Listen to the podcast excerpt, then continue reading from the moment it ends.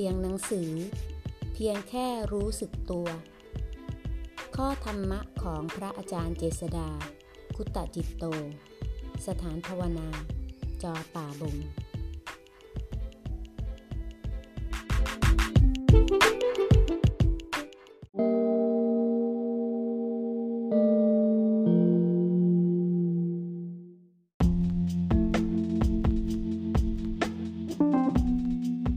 หน้า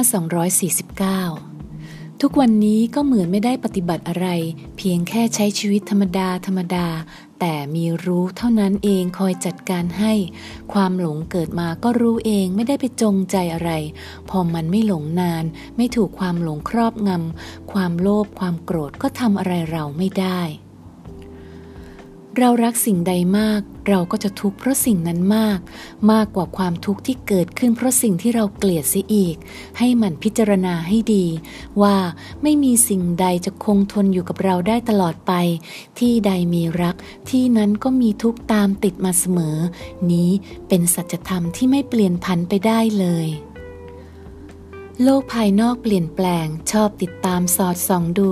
อยากรู้ว่ามีอะไรเป็นอย่างไรบ้าง แต่โลกภายใน โลกแห่งความรู้สึกนึกคิดนี้ เปลี่ยนแปลงตลอด กลับไม่ไปใส่ใจจะดู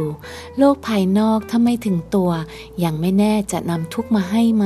แต่โลกภายในนี้ เปลี่ยนนิดเดียวปล่อยให้อากุศลจิตครองใจไม่นานเลย ก็ถูกทุกทับถมใจแล้ว ให้พากันใส่ใจทั้งสองโลกให้พอดีพอดีกันนะ